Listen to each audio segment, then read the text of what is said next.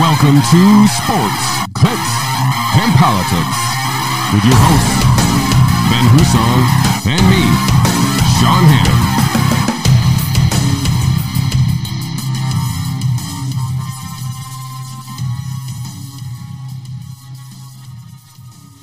Hannan. Welcome to episode fifty-two, a uh, early edition of episode five of Sports, Clicks, and Politics here. F- episode fifty-two is a Sunday edition of uh, SCAP here. So uh, welcome, everybody, on this, uh, I guess, special edition of our, our show. Mister Hussong, thank you for joining us. Thanks. Thanks for accommodating this su- special Sunday edition. It is my fault, and uh, Sean was gracious enough to accommodate my... Sch- scheduling difficulties happen, so here we are. Every and, now and then. And... It's not like we had a shortage of news here, so no, so we yeah, we it. could get to it, and uh, didn't have to wait another day for it. Um, Basically, was, the option was he was going to have to do the show without me tomorrow, or I could do it today, and I was like, I, I really want to be on this one, yeah, so this he said, all right, one, we'll do so. it Sunday. Yeah, so uh, I thank everybody for uh, joining us here. Uh, if you uh, just uh, filling in the room here, be sure to like, share, and subscribe the video here, or subscribe to the channel here, and share the uh, video out, and uh, get everybody uh, aware that we're here a day early. Um How was your weekend so far? I know we're uh, in the middle of it here, but my week has been wonderful. Today or yesterday was my eleventh wedding anniversary with my wife, which Congratulations. was absolutely amazing. Yeah, happy anniversary! Thank you, thank you. It's been eleven wonderful years, and I, I joked because I, I sent her a message of something to the effect of, "I think this last year was the craziest year between COVID and starting a new business and everything else." And then I laughed because, like, I, actually, it might not be. Like, we've had a pretty wild ride so far between yeah, nice. moving, children, schools, businesses, the whole nine. So it's been a fun ride, and God bless her. Well, it She's sounds like you guys piggybacked me. all those things a little bit into the year of dismay of last year anyway, right? Uh, I mean, you opened up a business right after the pandemic, right? Yes, and I think that for the most part, that's my wiring is anytime there's something chaotic or bad, it's an opportunity, and and every problem is an opportunity in disguise. And so it's a the idea is don't get bogged down, just let's figure out how to get out of this, and it was. It just everything lined up, and we kept moving on it. So it's been it's been a great thing, and this is where I'm very like pro marriage as things go. Not necessarily like stayed involved in my relationship marriage, but the, the idea. I don't judge, Ben. I don't judge. The idea of a commitment yes. and everything else, because it's a I know I look at all this stuff that I do between coaching and businesses and what she does with businesses and the gym and being the, the, the mom on everything. And I like I just laugh, like we couldn't do it without the other one. There's no possible way we could have done it because it just requires so much back and forth planning and balance that nobody could do it alone. So happy anniversary to my lovely wife. It's been uh, it's been a fun ride thus far, and then got to coach a baseball game. Team did very well this week, so that was fun. My parents are in town from Memphis for their, uh, I think, forty-fifth college reunion, so excited wow. for them over at Niagara U. Nice. Uh, and it's been it's been a lot of fun. More yeah, fun to continue. And, you, and you still got the show today, so your weekend is not quite done. We'll fit it all in, buddy. We'll yeah. get, there's always time. Like you said, you love doing nothing. I can't do nothing. It doesn't fit my personality. So we talked about with the show here. So we had a... Uh, Uh, quite a, a, a news event happened here. We're going to touch, and then it's the uh, the uh, Freedom of Information request that was done on the N I H for Doctor Fauci's emails. So that's going to be the kind of the main crux of the uh, show here. We'll get to that in a little bit. I mean, truly some stuff that came out of nowhere. I mean, the New York Times hasn't reported on it yet, so then I you mean, know it's news. They make sure that anything that's actually real news, they're like, we don't touch that. Wow. Wait, the C I A didn't give this to us? Yeah. Never mind. Um. Probably not a good weekend for our first discussion, though, here. Um, how how bad do you feel for Jon Rahm here? Awful. Yeah, I mean, the dude, first of all, for background, uh, the Memorial Tournament, Murrayfield, uh, was it, this is Jack's tournament, right? Yeah. Really good tournament. Not a major, but people really, really get up for this tournament. Um, Jon Rahm, I think his three score, sixty-nine, sixty-five, sixty-four. He shoots a sixty-four, takes a six-stroke lead at the Memorial, walks off the green. Probably can't feel any happier, feeling basically he got this in the bag, and is told that he must withdraw because he tested positive for COVID. Mm. This is a like a twenty-five-year-old dude playing outside golf, yep. ten feet away from anybody. Yep. So the P G A put him in testing protocol on the thirty-first because he came in contact with somebody. So right. the only reason he's even tested is because he doesn't have any symptoms. He's compl- uh, clearly he just shot a sixty-four. Um, not saying you can't play good golf sick, but clearly Michael this dude Jordan is, in the flu game. Right, this guy is on fire right here, right? So no symptoms, young dude, seemingly healthy. I'm not sure what the contact was and how uh, he was placed into the contact tracing by the P G A, but apparently he was. Tested negative for multiple days leading up to uh, Saturday, and then Saturday's test came back positive. They retested it, came back positive again. He was forced to withdraw.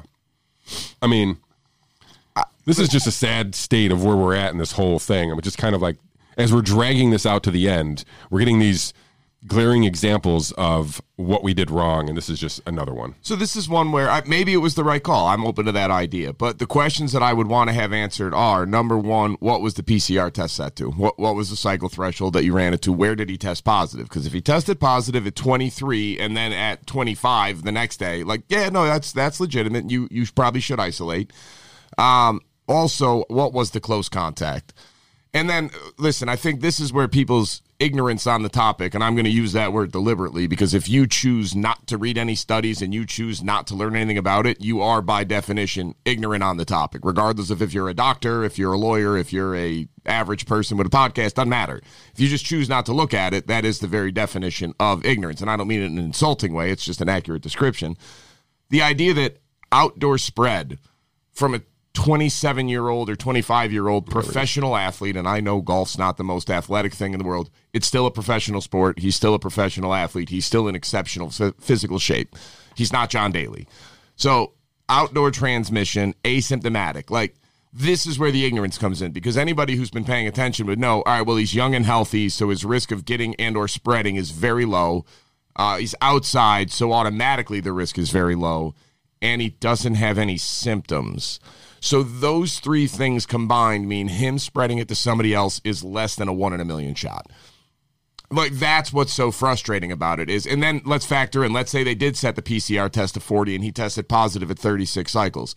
Now it's about a ninety-seven percent chance that it was a false positive to begin with. So, I mean, th- this is what's been maddening about watching all of this come out, and why the, the lack of specificity of people of, well, asymptomatic spread does happen. No, it doesn't. Pre-symptomatic spread on occasion, like zero point five percent of all cases, or I think it's even lower than that. I think it's zero point three. Then yes, I guess if that's what you want to plan for. Young people can spread it. Yeah, but they're like twenty-four thousand times less likely than a person in their eighties to spread it. It's not close. It's not like six of one and five of the other. It's it's not close to each other. And the idea of outdoor transmission, well, the crowds could get close. Yeah, well, unless they're like literally sucking on his face, the odds are that he's not going to do it, because as it turns out, vitamin D pretty much kills the virus on contact. So what do you know? U V light from the sun combined with vitamin D pretty much immediately kills the virus.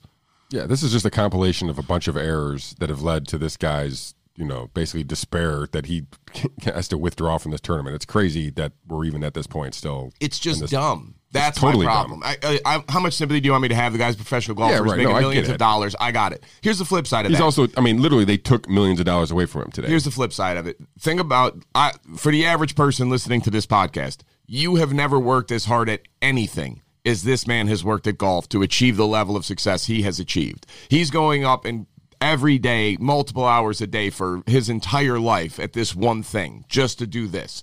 Now, is he saving the world? No. Is he curing cancer? No. But this is his chosen profession, and he's worked exceedingly hard at it.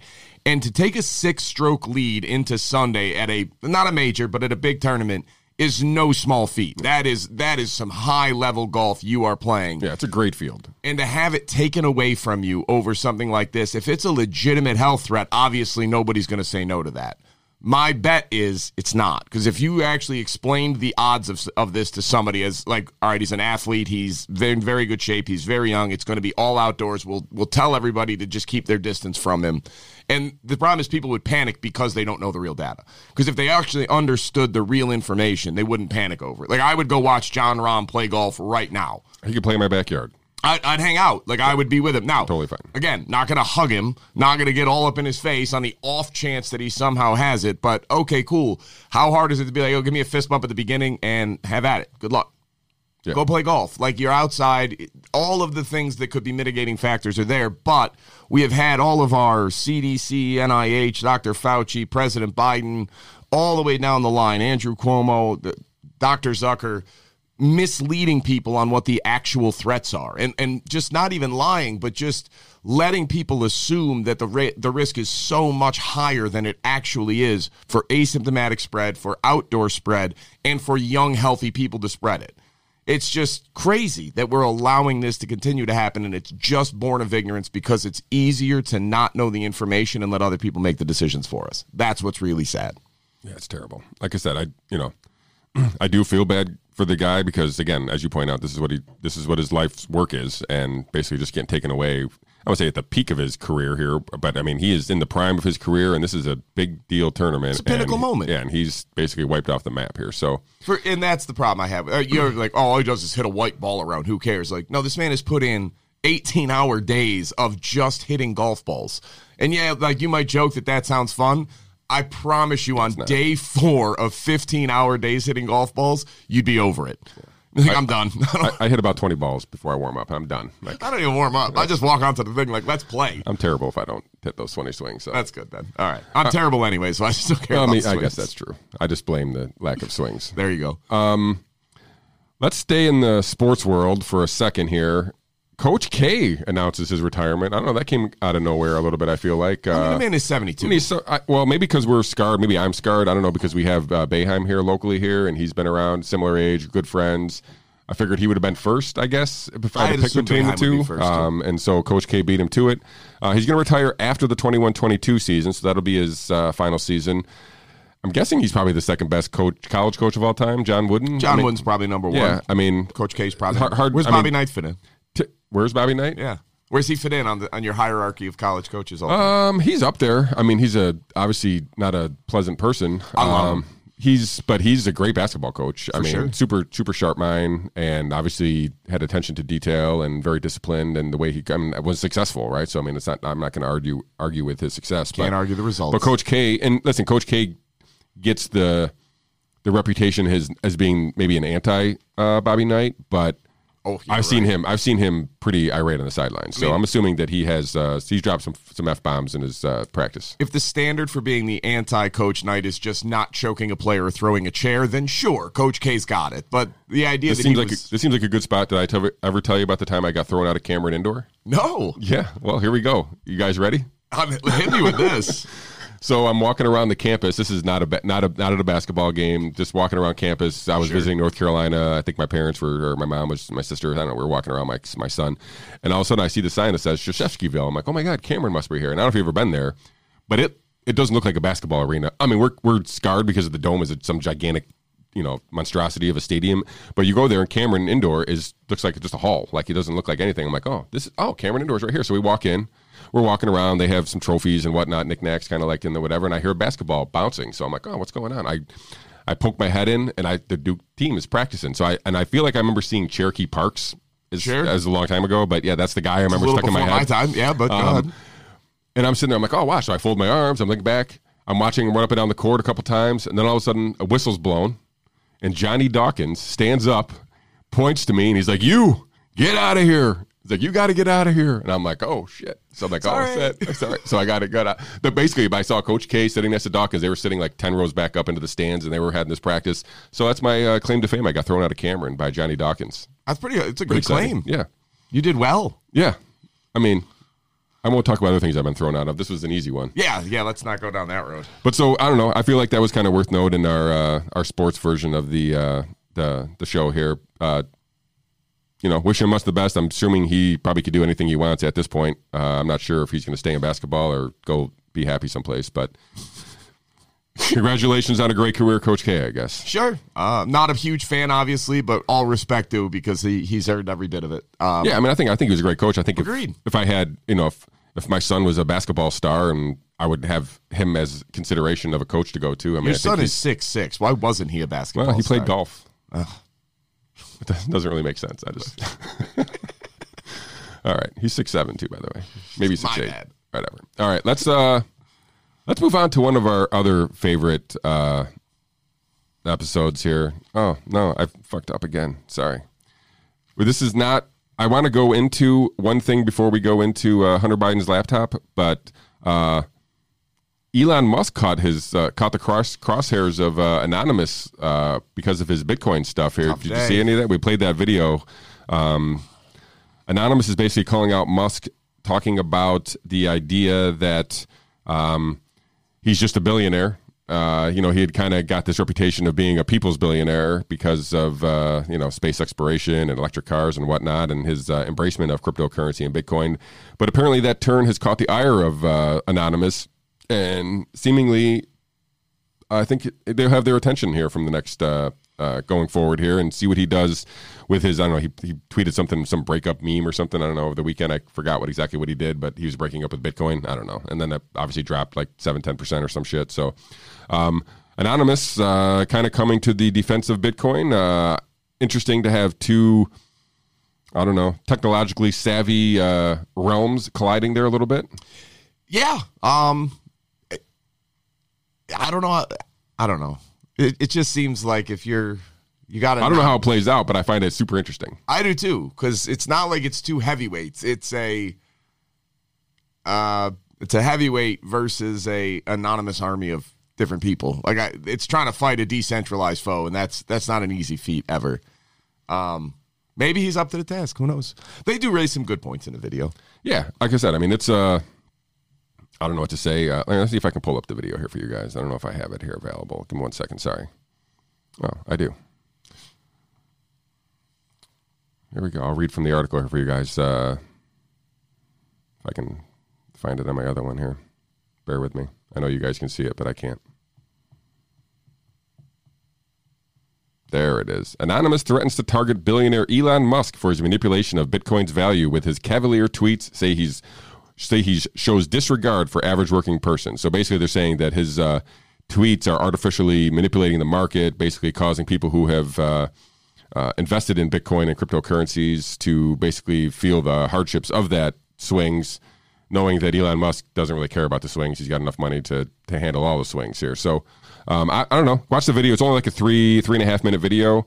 Um, I find it interesting. Maybe it's just the beginning of something here, but it is uh, newsworthy, I thought.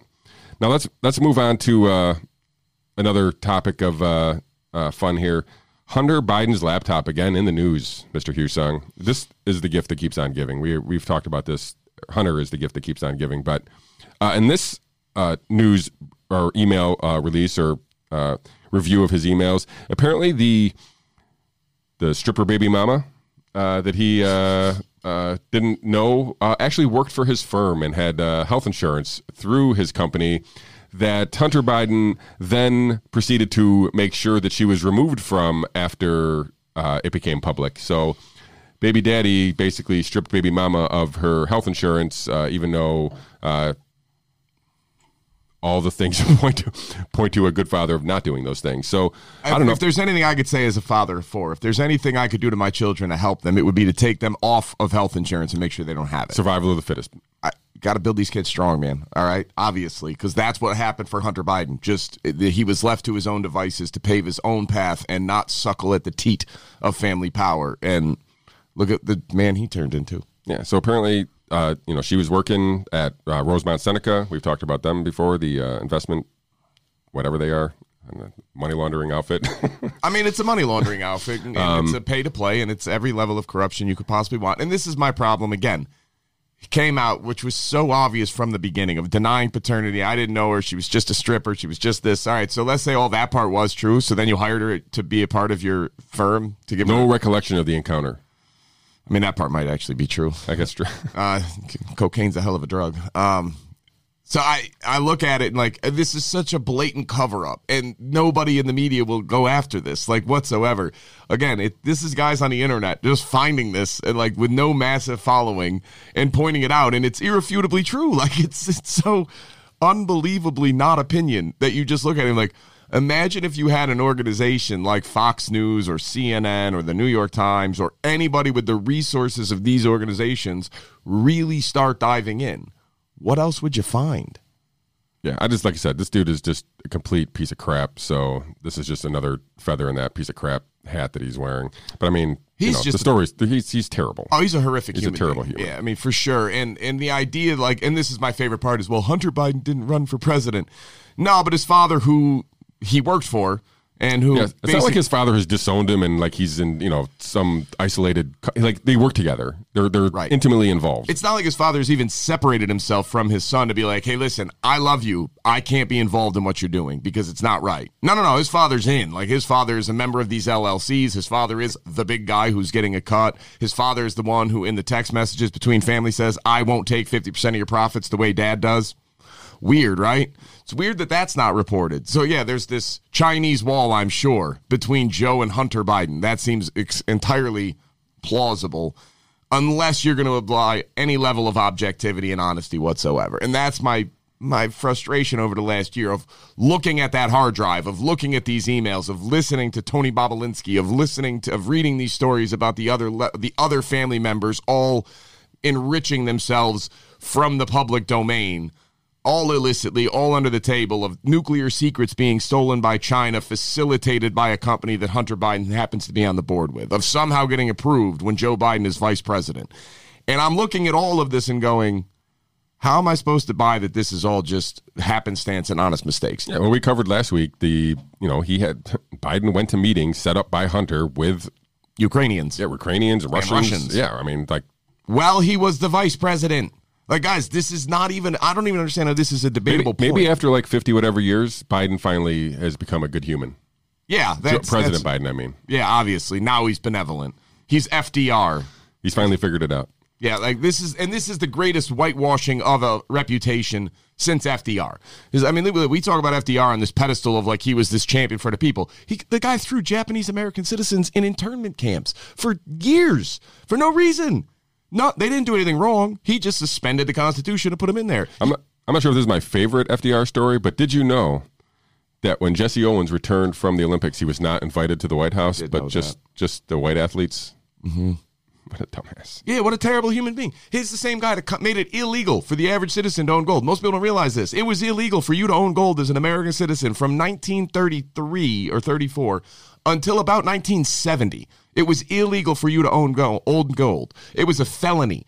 F D R signed that law, making it a felony to own gold, confiscated all the gold, bought it from people, obviously, because he's so benevolent, at a price of like eighteen dollars an ounce. And then once all the gold was taken in, raised the price to thirty-four dollars an ounce. So the U S government now has all this gold, and it suddenly has doubled in value. And I'm supposed to buy that this guy was some magnanimous, benevolent leader? Forget that. He was a, he was awful. Like, all, if you read what he wrote about people, he was just an elitist that just didn't care, and he thought he had this God complex where he was the savior, he was the answer, and he didn't care about the ramifications. Like, this is amazing, and I'm seeing the same thing with Joe Biden. If you're putting, I love seeing my Facebook feed with all, like, my far-left friends of, like, why did we work so hard to get Joe Biden in office if he wasn't even going to do anything? And I'm sitting there going, yeah, if only some of us had told you he's not that guy. He's never been that guy. No, I heard from my left friends, they were all like, well, let's just get him in. We can, can we'll change him when he gets in. I'm like, okay. Yeah, you're going to change the later. Guy with thirty-eight years of yeah. as a Senate experience, a plus a vice president, and who's been on the take for at least thirty of the thirty-eight years. That's going to happen. Yeah, that's the guy you're going to get to. Good luck. Yeah. So, like I said, Hunter Biden, piece of shit. Yep. Um, we'll see how that all... You know, Did you I'm see a, the thing about Joe Biden, like how his marriage to Jill actually started? Right here in Strathmore? I mean, like with the affair that she was married and then they were I've carrying on. And like somehow we don't talk about that. They, uh, there's kind of, I, I have seen that, yes. And they say they met a certain place at a blind date, but they had already met. Of course like, they had. Yeah. So he so. crashed her car while she was still married. Like, oh, what a weird coincidence. Yeah, the husband found out, yeah. Right. And the husband found out. And this is the thing, like, all I'm asking for is transparency and fairness and objectivity on both sides. That's all I want. Because if we're going to talk about how Donald Trump was out nailing porn stars when his son was just born, which I'm on board with, we should know that. That is something that should be public so we can form an opinion on these people.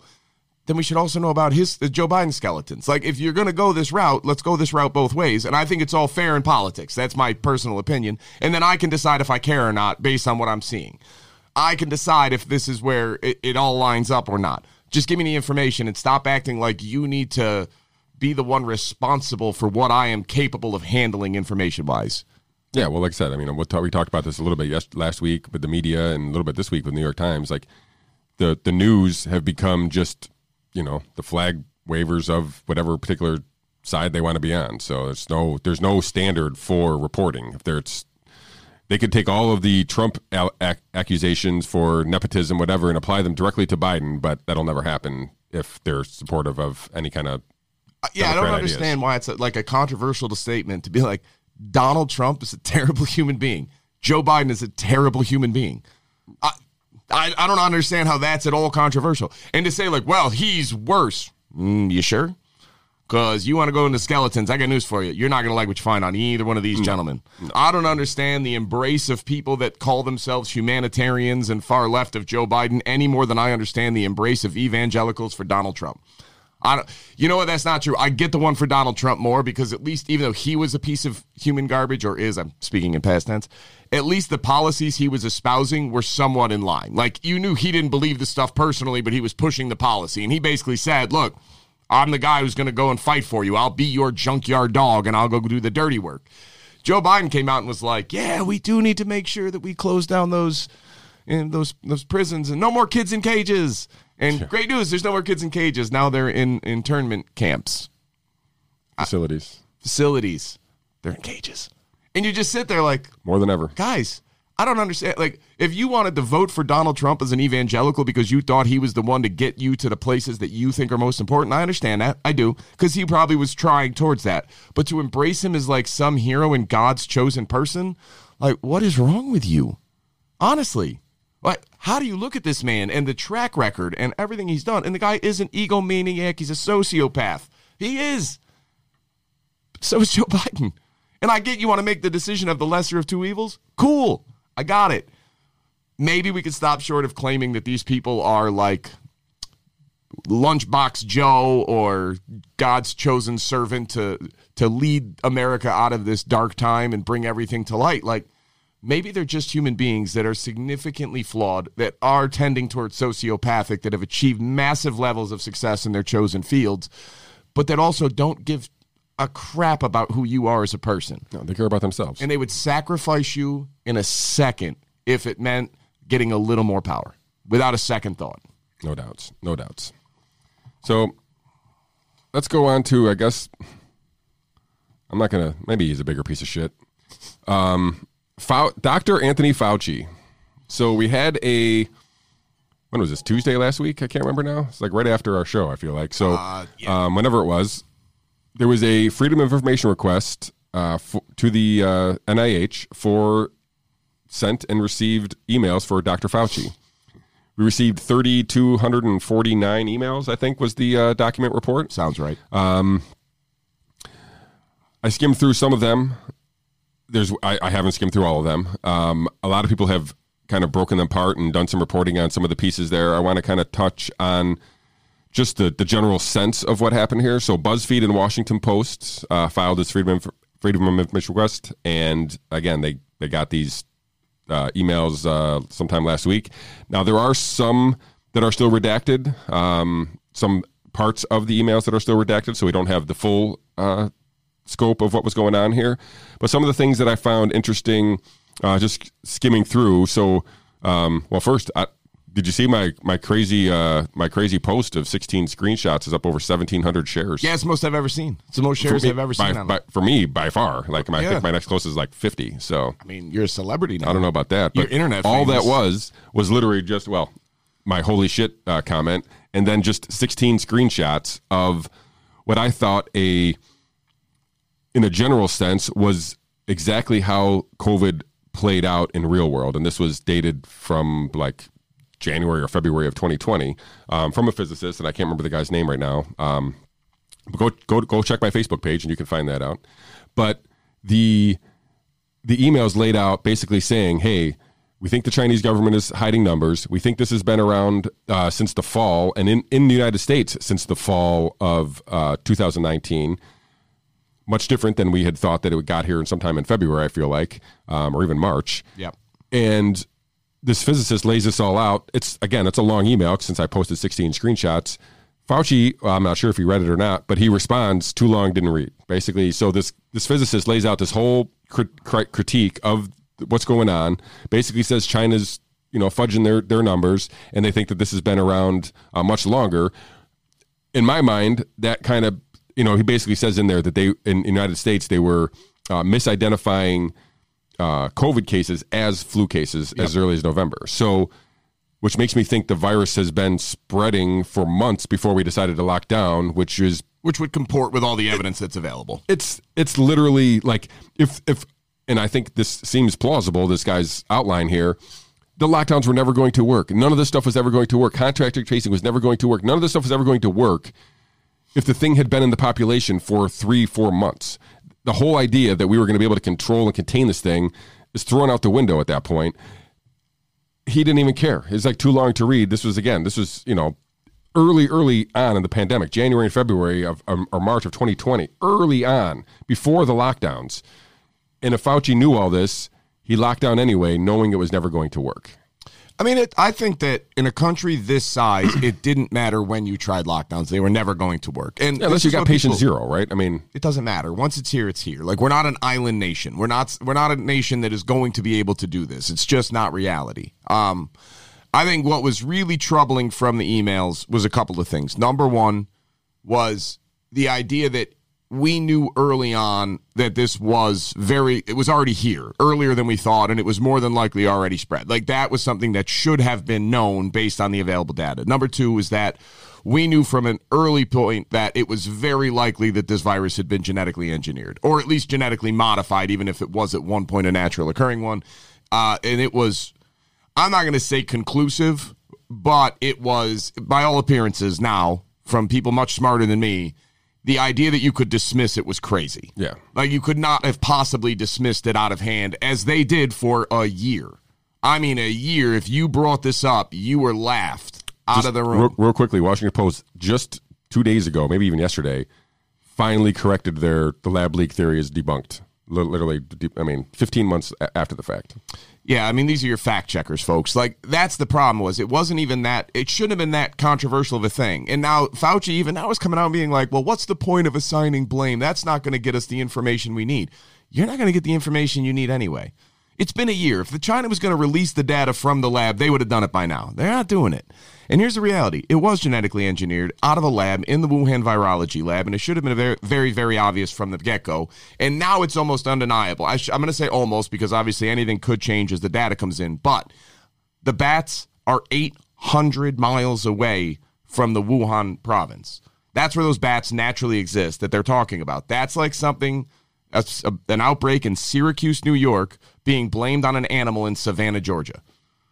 And then, you, so you would look everywhere in between and say, okay, well, there's got to be cases somewhere in between. There's got to be some animal that had it. There's got to be somebody that had it. How did it travel eight hundred miles, this unbelievably infectious virus, and not get anybody for an eight hundred mile track? It doesn't make sense. Yeah, and it never made sense. Like I said, right. I think that that was, and we'll get into some of the... Uh... the origins uh, emails here in a little bit. One of the other things I wanted to touch on too was the uh, there were several emails about masks. So people were asking him, you know, what should I do about masks? And he he was consistent with his original statements, right? Hey, these masks, you know, the particles are too small. They're, these surgical masks aren't going to really work. He's like, we need N ninety-fives. He even said in the email back, he said, really, the only benefit a mask could offer is for an infected person if they cough or sneeze on you. Right. That's the only time it'll block it. Ben, in your history, when you were watching people with masks, how many people, if they coughed or sneezed, actually coughed or sneezed into their mask or removed it? Removed it. Yeah. I, every single person you I watched sneeze. They sneeze into a mask.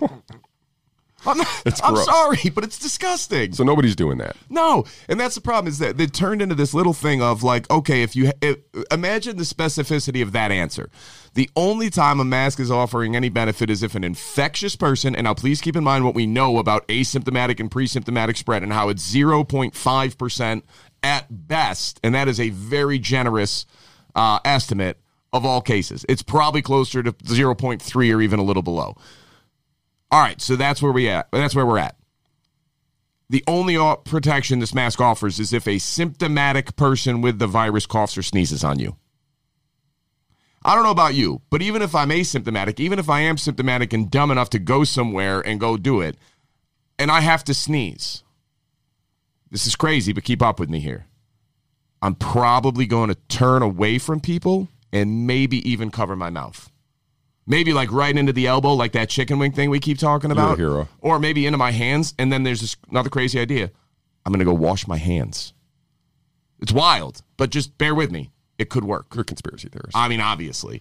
So the idea that that turned into this, and then this guy has the balls to go out on M S N B C, and they asked him about, like, well, your emails are getting taken out of context, you poor guy. You still look good. Talk about the email with the mask. And he's like, well, I did say that. And then it turned out that, you know, as data comes in, you got to change your opinion to, to comport with the data. And then obviously there's not one question like, what data changed? Did the particle size change? Did the effectiveness of masks at blocking small particles change? Did the virus turn out to not be aerosolized? What changed? Did asymptomatic spread suddenly become real? The politics changed. Exactly. And the control changed. And this is the problem with, the, with our entire media being so utterly corrupt and so utterly incompetent. Of, yeah, great, you got a pretty face, you get to go on these channels. I've Listen, I've read what you wrote. It's, you're idiots. I, I don't got a better word for you. You're pretty idiots that can deliver a message and read a teleprompter. I mean, congratulations. But watching this happen, and you're looking at like, well, the data changed. Oh, okay, the data changed, guys. It's cool, the data changed. Don't worry about it. The data changed. The data changed. Oh, is nobody curious as to what data changed? Because I am. Yeah. Well, I'm curious, what data changed? Did the micron size of the virus change? Uh, no? No. Okay, cool. Did the thickness of masks change to that extent? Only if you wore two, Ben. And even then, it didn't matter. It still didn't matter. You could wear eight. It's not going to stop anything because the particles are so small and they don't respond to gravity because they're too light. So they're randomized. They're going to go wherever they want, and they're going to hang in the air. The great irony of this is there, I'm not going to say it's conclusive, but there is strong evidence to indicate that wearing a mask, if you are symptomatic and sick and you wear it for more than twenty minutes, is actually more dangerous because the mask isn't a force field. It doesn't immediately kill the virus when it hits it. It gets stuck on the mask, and then your successive breaths in and out and in and out dampen the mask, make it somehow even less effective than the zero point three percent it already was. I'm making that number up. It's really like one percent effective at blocking this. Um, it, you just keep breathing on it, and then it aerosolizes the particles. It actually shrinks them down, and then you either breathe the aerosolized particles back into your lungs, or, God forbid, you breathe them out. And now they're not droplets that go six feet and fall. Now they're aerosolized particles that hang in the air for something. They go like twenty-five feet, and they hang in the air for something like five or six hours. They don't just drop. Like, you are actually making things worse by having people wear a mask for anything longer than about fifteen or twenty minutes. Once the mask gets wet, it's useless. Sorry, guys, you got moisture in your breath. Every time you breathe out, that mask gets a little bit more damp. A little bit. Just a little bit. Yep. And, Over. A little, and a little bit less effective each time. Yep. And guess what? How many people change their mask every twenty minutes? Nobody. How many people made sure their mask was completely sanitary every time they put it on? Zero. Anybody uh, ever put maybe. a mask on that was sitting on your car seat that groceries had just been sitting on, or a cell phone, or paper, or somebody's butt in your just glove been box, on? In your pocket, like they're whatever. They're, it's disgusting. Yeah, the whole thing was a sham. Yeah, and it, that's my issue is, for the love of God, what changed? What data changed, Doctor Fauci? What, give me the information that so, that somehow showed a cloth face covering that has a disclaimer right on it that says will not block the transmission of COVID nineteen suddenly started blocking COVID nineteen to any level whatsoever. Yeah. Like I said, it, it was all political theater. It's it, How is the press not asking about this? I don't know. Speaking of masks, I know this is a little bit of a side tangent here, but uh, New York uh, changed their mask guidance for school starting tomorrow. Basically caused a bunch of teachers and uh, administrators to be vexed, if you will, uh, not knowing what to do tomorrow, uh, since they basically said the kids don't have to wear masks indoor or outdoors. But I feel like people's brains are so fried that they don't know what to do now, and they're like, "Wait a minute, we what do you mean you can't wear masks? What are we? What we're we're all threatened now, right?" Again, this is insanity. This has been the way the science has been trending since last April. This is not new. This is what every single study has come to the conclusion of, with the only exception of being a nonsensical study out of the University of Chicago last year that said kids might be able to spread it worse than adults. And it was a joke because at that point we'd had like five months of or four months of data to show that they didn't. But they looked at their the viral load in, in their larynx or pharynx or some such nonsense, in their nasal cavity, I'm sorry, and said, well, it's just as high, so they could probably spread it just as easily. We're like, sure, except we know they don't. So maybe that's not the dispositive factor on this. Maybe that doesn't dispose of the issue just because they have this similar load in their nasal cavity. Maybe there's another factor that you're not considering. No, you're not, you science denier. All right, cool. obviously my bad, because we don't have five months of data showing that children do not spread the virus. And again, schools that are fully reopened have less teacher cases than schools that are fully closed. So if your school has been open this entire time, you are, your teachers and staff are less likely to have COVID than if you went fully remote. Let that sink in for a minute, because that's, it's not even like you could say, well, there's some correlation, but we can't establish cause. It's the opposite of what you wanted. And we stick with this. And yeah, no, kids shouldn't be wearing masks because it's dumb. And they're spreading so many more germs because kids are gross. I love my kids. They're gross. I, I, I have to calm myself down when I saw articles. A couple of these articles were similar, like, you know, how to get babies or toddlers reacquainted with faces. And I was like, oh my God, I, just, I can't even read this about breaking down into to anger. Let's let's talk about what wait, I... Th- wait, wait, wait. Yeah, go ahead. Speaking of children, all right. So the C D C director, Doctor Walensky, came out and said she's seeing very troubling data on hospitalizations in kids. So that's why it's so important that you get your child vaccinated as soon as they are eligible. And cited some information on they are... Hang on, I got the exact data right here. Take your time. We're all here for you, Mister Hussong. All right. Three times more likely of, of getting hospitalized now than they used to be. But then right in the article, it says one point three per one hundred thousand require hospitalization. So just to put that into percentages, that is zero point zero zero one three percent is the adolescent hospitalization rate. zero point zero zero one three. And that makes I C U rates, children that need to go to the I C U with COVID, zero point zero zero zero four three percent. That's what the C D C is citing as the great need to get your child vaccinated ASAP, zero point zero zero one three percent. And, of course, that includes kids that are in the hospital for other reasons but just happen to have a positive COVID test because it's mandated for every hospital um, patient to get a COVID test. And son of a gun, if they don't come back with a ton of false positives, and then your kid counts towards that. And now here's the best part about all of it. They stopped the test where they came up with this number and they had to pick the date range. Now, if you were going to release something like that, you'd probably stop it like, I don't know, the day, maybe two days before. Try to get the most updated data possible. I mean, that's what I would yeah, want to sure. do. They stopped it five weeks earlier. Guess what happened at, at that exact point where they chose to stop the study between that day five weeks ago and, you know, two days ago when they released this. Massive spike in kids? No, dropped oh, off a cliff, oh. buddy. Went all the way down. Hmm. And so this is the dishonesty you're looking at. And this is all publicly available. You can look at this. This is insanity. She is out here lying. She is out here trying to scare you. She is out here misleading you with data by saying it's a three times more likely. Well, yeah, when it went down to zero point one and then increased to one point three per one hundred thousand.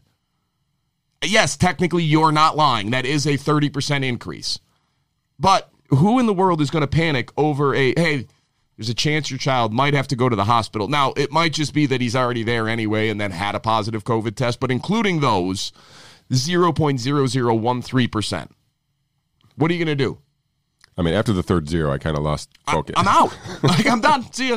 Instead, they don't say it that way. They lie. They mislead you. And there's no justification for this whatsoever. This is the point where I'm at right now of I don't understand the end game.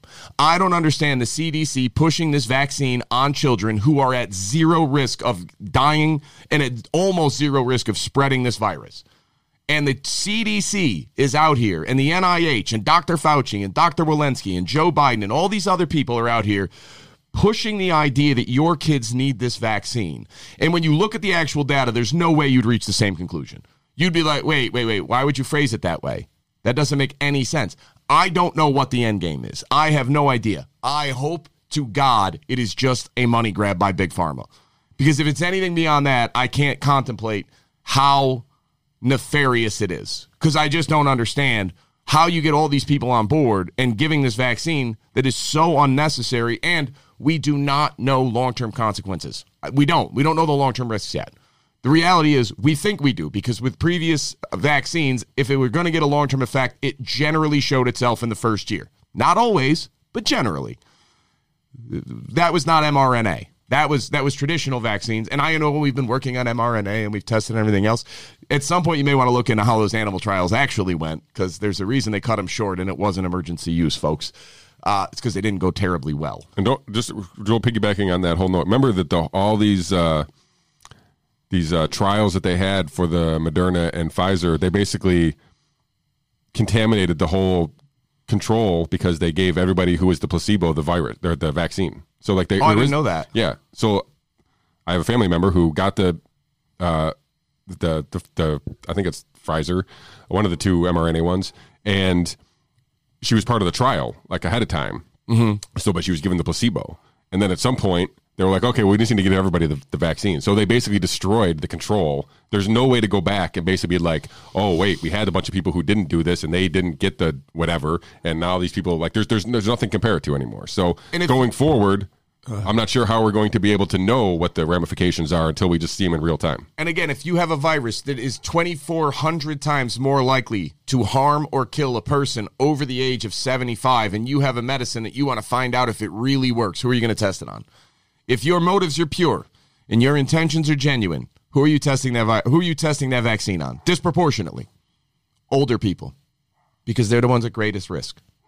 Yeah. Well, this is like I said. This has been my like, people get call me anti-vax all the time, but really, it's I'm the I'm anti this propaganda vax. Like, give it to the people who needed it. Stop pushing it on people who don't. And anytime you're pushing on people who don't, I'm going to call you out as B S because they don't need it. And you know the the, the fact that. that people are being guilted and bribed and coerced into getting this thing is, is just doesn't make sense. It doesn't make sense. And it actually angers me. And I, this is what angers me is people like Doctor Walensky coming out with that study where it's so clearly manipulated data, yeah. Or even if that was the most up to date data possible. And I said, well, your chances of having your kid go to a hospital are zero point zero zero one three percent. You'd laugh. Like I, my kid has a greater chance of breaking his arm at his baseball game today and having to go to the hospital. And then he might get a positive COVID test and he's going to count. Even though he has no symptoms and he's perfectly fine.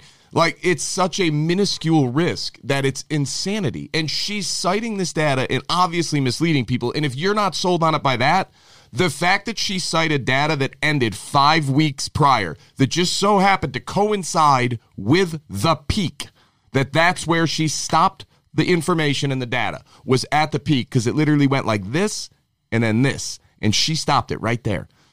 That's insanity. I'm sorry, but that that is Let's not honest, an honest mistake. It's, it's nefarious actions. It's, it's nefarious. It's, You're it, doing this on purpose. Yeah. Like, this is not, you can't claim an innocent mistake unless you are the dumbest human being that ever became a doctor imaginable. Unless you are so, so stupid that you can't figure out, well, it takes time for the data to catch up. And I'm supposed to buy that you just happen to have to go back five weeks to release this report. And it just so happened to coincide with the peak that is selling this message. And even then, it's such a weak argument that kids need this. The data is so overwhelmingly against you. And yet you continue to push this narrative and push this lie. And then you try to frame people that are going, wait, wait, wait, wait, wait. No. Like, well, you're just anti-science, anti-vax, and you don't care about others. Nope, not it at all. I actually very much do. But there is troubling data coming out of some of the side effects of this vaccine. There are there are heart problems for young men. Not saying it's causation. There's correlation right now. Yeah. That young men are having an increase in aortic swelling and some other cardiac problems. I don't know how long it's going to last. I don't know. There are cases of women who are postmenopausal, who are menstruating again. Again, correlation, not causation. Probably worth investigating. There are some issues with, I don't know, it's like, I don't know if this is an actual increase, but there's at least some anecdotal evidence, again, not causation, just correlation, of miscarriages, of trouble conceiving. Like, it's happening. Not to everybody, but it's happening. And, and we're not talking about it. You're not allowed to bring up any of the risks. You're not allowed to say, wait, wait, wait, wait. If you're twenty-five years old and in perfectly good health, the idea that you would get this vaccine is very, very confusing to me. It just doesn't make sense. Make your own decision. You're like, you're an adult. God bless you. But if you knew the actual facts, most people would conclude, no, I don't need this. That's just the yeah. reality. Is most people would conclude, no, no, no, I, I don't think it's going to do any benefit for me. And you'd be right. Take vitamin D regularly. Get outside as often as you can. You're far less likely to get the virus. That's it. But we don't do that. We're, we've we've gone all in on this angle. What like or treat with ivermectin. Like I said, I mean, that seems like a, a, a something that's just being glossed over by the media as well here. Right, and that's the thing. Okay, I get it. Ivermectin's only ninety-four percent effective at blocking the spread. All right, cool. So if I'm already at a zero point one percent chance of getting it and spreading it, and I can reduce that by an additional ninety-four percent, Am I really selfish for that, or can we all agree that that's probably low enough? You're just a conspiracy theorist. I mean, I'm becoming one because this doesn't make sense. What are you going to do when all your conspiracies become true? You're going to have to find new conspiracies, Ben. I'm going to I'm going to go look for dimensional hopping dwarves. I, I can help you with that. All right, cool, because that's what I'm on to next. I'll tell you right now, once we solve this, I'm moving on to find some dwarves. All right, period, end of sentence. All right, ayahuasca there's show. There's a lot of, there's a long joke behind that, but. All right, so let's, I'm going to touch on what I think is probably the most, um, I don't say juiciest, it's the most compelling, I think, storyline from these emails. You know, there's a bunch of stuff on there where he basically was given information and dismissed it or, or whatnot. But um, this idea of the lab leak, this idea of the origins coming from the Wuhan Institute of Virology and their relationship with EcoHealth Alliance, which is a company funded by Doctor Fauci, um, is, is all knowledgeable. Uh, everybody knows this now, right? This, Common this, knowledge. Yes. Pe- people are aware that that Fauci and uh, the N I H basically sent uh, millions of dollars to EcoHealth Alliance. thirty-nine million, is that the number? That was from the Pentagon. Oh, that was from the It's always good news when the Pentagon's involved. Yeah. Thank um, God. Yeah. So nah, we'll get to, we'll get to that. We'll get to that. Um, but bad. this, but so this origins thing uh, has obviously got a lot of traction because uh, recently, because it seems now the most plausible uh, uh, theory or hypothesis for the origins of this now. Uh, uh, now, now, I mean, now in the mainstream, it would, it's right. clearly been a uh, a hypothesis and a plausible hypothesis for months here, if not over a year. Remember, Zero Hedge got banned. What they got their Twitter suspended like in April of twenty twenty, I think, maybe even earlier. So they had, you yeah. know, they had an article. They called it a bioweapon, which is basically their their thing. That I'll get to this in a second, but in the emails, that article was linked by one of these doctor folks, uh, actually it was the president of Wellcome, um, who sent that link to a bunch of scientists. So basically they were aware that Zero Hedge was onto their game early Good. on. But let me let me let me kind of walk back this uh, timeline here a little bit for the uh, the, the possible cover up of this uh, the origins of COVID here. So in January of thirty January thirty first, this is all like a three day span here. So this is from like January thirty first to February second. So January thirty first, Fauci gets an email from Doctor Kristian Andersen, um, suggesting that part of the genome, a very small, zero point one percent or less than zero point one percent of the genome looks engineered. Right. So this is just a hey, a heads up. I this we found this little pea that looks like engineered. Two hours later, Fauci is uh, calling his uh, deputy director. I can't remember the dude's name now, but I feel like he's in Europe uh, for the N I H. Basically says, hey, we need to talk immediately. Turn your phone on. This is important. So this is this is an email that's two hours after that uh, email from Kristian Andersen. On February first, later in the, that later that day, there is a conference call set up by Jeremy Farrar, who again is, let me, will you look up, it's called Wellcome, but with two L's.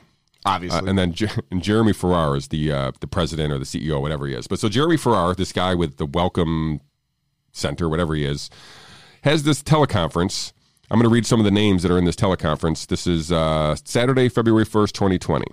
Uh, from Marianne Koopmans to Jeremy Farrar, Anthony Fauci, Patrick Valence, Kristian Andersen, Eddie Holmes, Kristian Andersen, Paul Schreier, um, Francis Collins. These are, he's the uh, N I H uh, uh, director.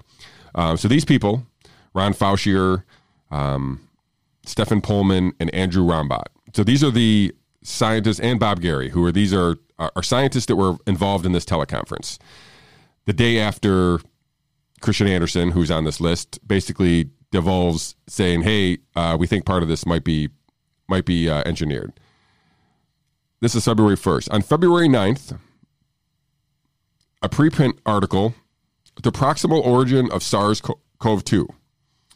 Authors, Kristian Andersen, Andrew Rambaut, Ian Lipkin, Edward Holmes, Robert Gary. So we have Robert Gary, Edward Holmes, Andrew Rambaut, and Kristian Andersen, all cited in this pa- preprint paper for Nature on the origins, basically dismissing the idea that the origins were uh, engineered or man-made, and that they basically highlight the natural occurrence of Uh, of or the natural origins of COVID.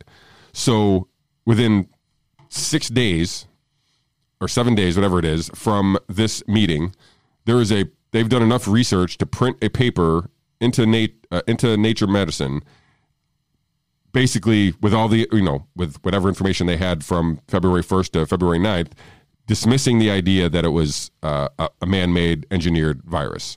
What's... I find that quite, quite uh, more than a coincidence that that was out uh, in such a short period of time directly after that, that, that conference. I am. So um, this is, I mean, this is, this is, If this is if there's a conspiracy, this is this is one of them, right? So I mean, this looks like a coordinated effort by these scientists to squash any discussion about the origins of uh, of COVID. Now,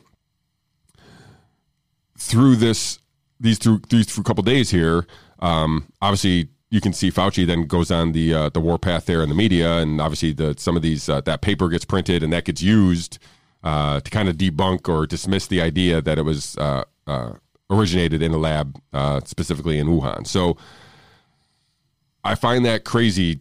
I, I don't even, it's not even a coincidence. It's, they literally decided whatever that teleconference, and the, most of the teleconference, uh, a lot of that is redacted. So we don't exactly know what they, they talk. Now, interesting, Ben, maybe you would know this as a lawyer, doctor, lawyer guy. Um, so there's two that I could tell, uh, B six and B five. These are notations within the Freedom of Information request. So these are, hey, we have to give this information, but we redacted this, and they have to give you a, a reason why they redacted it. B six is usually because it's personal information. Like if you look at these papers, they have the names, but they have their emails blocked out. Sure. Who cares? But the body is blocked out with a different notation, which is B five. It's been alluded to that B five, first of all, they're supposed to be the only reason that would be uh, used as if it's from a government agent, and just Jeremy Farrar guy and all the other people are not government agents. They're just doctors and whatnot. They're not sure. Actually on the government dole officially.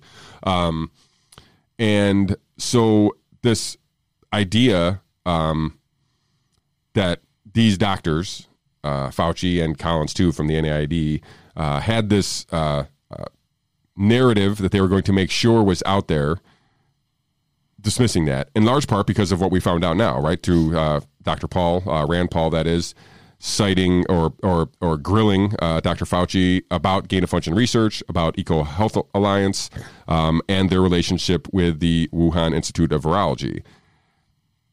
It, there's, there, I don't know if it is a smoking gun, but this is pretty close to, and I, you know, where there's a coordinated effort to kind of push this narrative away from that, and you know. Peter Daszak, we'll get to him in a minute, was kind of uh, integral and kind of uh, uh, pushing some of this information as well. Um, and he is the president of EcoHealth, and he's basically the two papers, well, an email and a this paper here, were all had had fingerprints of Peter Daszak all over them. Um, that dude is a piece of crap, and we'll get into that in a minute here. Seriously, um, Peter Daszak didn't kill himself. That's that's. Before Fauci didn't kill himself, just for the record. If there's ever going to guy go, going to go, it's going to be Peter Daszak. Um, ah, that's a shame. Yeah, but anyway, so I don't know. I I find this. Uh, oh, I, I want to roll the touch base. So on January thirty-first, maybe it was a couple days before that, um, a paper was circulated amongst those scientists that I just mentioned there um, from a November fifteenth.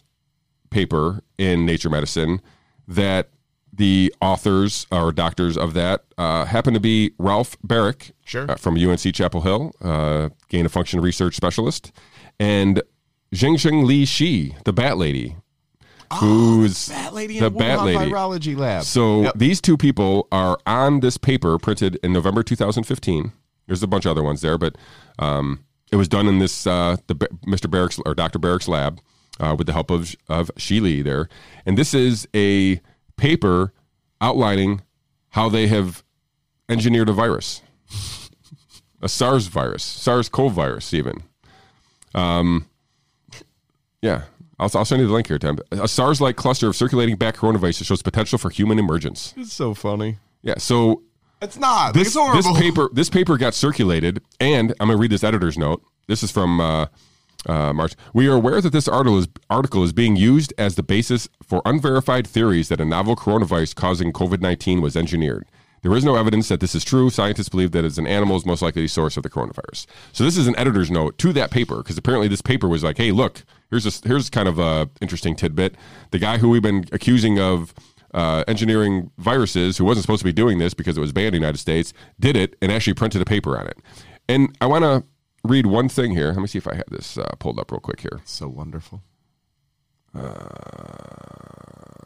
I don't have that here. Let me read this. What would it take for you to think these people are so lying? The one thing that I found interesting in this the, is that the uh, the paper. There's the, the change notices. Yeah. Oh, yeah. So this is that's what I wanted to. I wanted to read the. Um, I got you. Um, yeah, the editor's note, and then. Oh, no, that was just uh, the, the other piece here is that in the version of this article initially published online, he's like the authors omitted to the acknowledged uh, funding source, which was the U S A I D, uh, basically the, the funding to EcoHealth. Um, and the error has been corrected to, to print. So basically they tried to sneak through the fact that this wasn't funded uh, by the uh, N I H. But the, the, the one thing that I went over this was, this was during the... two thousand fifteen is during the ban, right? So the ban started in two thousand fourteen for gain-of-function research through the Obama administration. So this paper is in two thousand fifteen. And what I found to be interesting is that the N I H found, or the C D C found, that the research was so valuable that they were going to continue the study regardless of the the ban. So this this paper that was printed in two thousand fifteen after the ban, I'm assuming maybe the work was done ahead of the ban. I'm giving them the benefit of the doubt there. Yep. And then printed in uh, March of twenty twenty, two thousand fifteen. But then the research going along with that paper was never discontinued. So they continued to, to go on. So according to the, the disclosures that they said, the studies were initiated before the U S government deliberative process research funding pause on selective gain-of-function research involving influenza, MERS, and SARS. So it was initiated before. Continuation of these studies was requested, and this has been approved by the N I H. So, for those of you keeping track at home, let's just overly simplify this. EcoHealth Alliance and uh, what's his name again? Peter Peter Daszak. Daszak requested these funds, and in there it said we're going to be doing this type of research in the Wuhan Virology Institute on what he considered to be gain-of-function research. And so Anthony Fauci recently went in front of Congress and testified to Senator Rand Paul. The N I H does not and has not ever funded gain-of-function research in the Wuhan Virology Lab for a SARS-CoV virus. What's odd, if you are a fan of, you know, logical consistency, is that if it's not gain-of-function research, because now we know they were funding it, There's no, that's inarguable. There, there's the money trail is there. It went from the N I H to the EcoHealth Alliance over to the Wuhan Virology Lab. There's a paper trail. So the only out for Doctor Fauci is that it wasn't technically gain-of-function research. And Rand Paul even said something in their back and forth of like, well, it's something pretty close to gain-of-function research. You're parsing your words. So here's my question. If that's your out as Doctor Fauci, why did they have to request the continuation once gain-of-function research was paused? They, they're doing this research, and then they had to request from you that they be allowed to continue because apparently they thought that it was gain-of-function research, and they needed to get your approval, which you then granted. And so apparently you didn't tell them it doesn't need to be approved because it's not gain-of-function. You approved it as gain-of-function research, but because the information there contained was so important that it had to be done. Yeah, I feel like they're, they're, they call it uh, gain-of-threat. That's like a, they're better, you know, they're trying to make it more uh, cozy. Yeah, I, I don't care what you call it. Doctor Fauci went in front of Congress and lied. Yeah.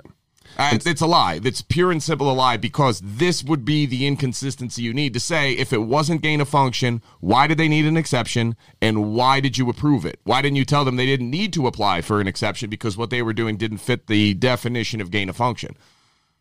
No, no, no, you approved it, and you gave them the exception to do gain-of-function research on these viruses, and then one got out, and now you are trying to cover your tracks. You are a liar, pure and simple. Yeah, and this Peter Daszak guy, the president of EcoHealth, let me read some... Uh, oh, can't wait for this. Let me read some uh, some data from this article here. So the Pentagon gave thirty-nine million dollars to Doctor Peter Daszak's EcoHealth Alliance, um, the charity that funded coronavirus research at the Wuhan lab, accused of being the source of the outbreak federal data level. So let me read some of these. Uh, this is a, a, an article from the Daily Mail.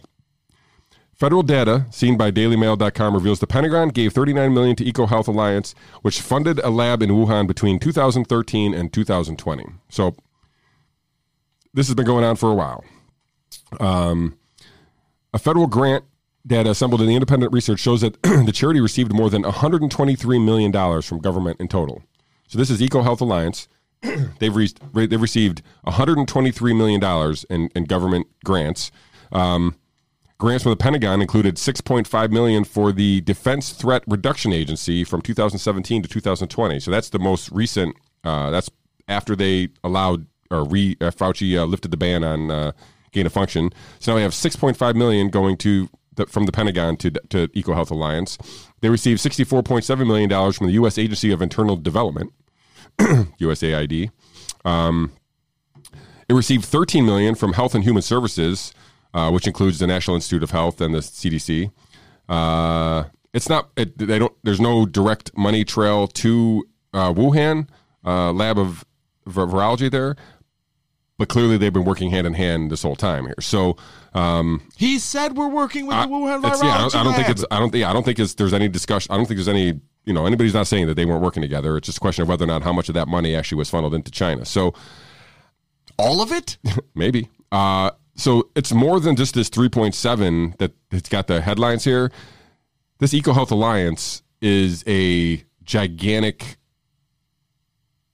I mean, I don't know what to say. I mean, this, this slush fund um, for for China, I don't know. Like, it seems like there's a funnel from our government through this uh not this charity group through this nefarious purple, this person, uh, freaking Peter Daszak, and how much of that is being fun- like th- th- these, all this amount of money, all this narrative. This is the reason why I feel like there's a cover up in the Origins League, right? There's too much money to be at, at stake here, and reputations would be destroyed if it turns out that it looks like, uh, our own country funded a pandemic against us, right? We this did. is where we're at. We funded it. Let's get on to the next thing. Yeah, well, I mean... This is settled. It's yeah, over. I, it's... We funded the very... I, I No, I... Listen, I... I listen, I, I'm assuming this is why Doctor Fauci is very combative when he's being grilled by Doctor Paul, right? He's like, okay, I, I'm going down with... The, I don't want to go down with the ship, um, but the ship's going down. And It's, it's so obvious. And again, let's go back to it. six hundred thousand COVID deaths. Not true. Why have we not gone through and parsed out the people that died, even if it's with comorbidities? Cool. Real quick, piggybacking on that, real second, sorry to interrupt. In Alameda County, I just read a report that basically said that they reduced their COVID deaths by twenty-five percent because of the exact reasons that right. you laid out. They went through and they're like, oh, these, these shouldn't be COVID deaths. Right. If you died in a car accident, obviously you didn't die of COVID. I'm not talking about the people that had stage four cancer and died of COVID. You can even count them. Fine.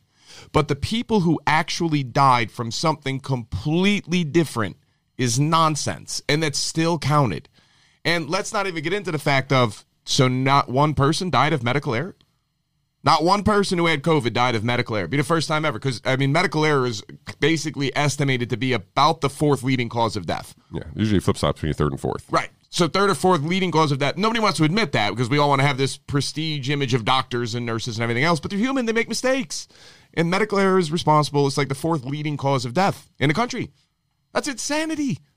But nobody died of medical error? We sure about that with all those respirators? We sure that was one hundred percent necessary? And like I said, this is just one county, and twenty, but twenty-five percent is a gigantic number. Even if and, it's ten percent, it's right. a big number. And so I'm assuming other counties, other regions are have made the same mistakes or the same uh, you know protocols to keep to to pump up that number. Like I said, I, I'm assuming that there was... Maybe it's a bad assumption, but I'm assuming that the reason they did that was to make sure that they were just getting everybody early on. Okay, let's I'll make sure it. the test, but I'll, I'll buy, buy that it. into it. But at some point, you got to walk some of that back and be like, okay, we wanted to make sure, but now we don't need to make sure anymore. We we figured this out. And every day that goes on that they don't correct that number makes me buy it less, that that was the yeah. real reason. Oh, for sure. Every day that they don't update the number. Early on, I would give it to you. Like, hey, you want to be sure? I get it. I think it's, I, I don't think it's the right way to go, but I get it. So, okay, fine.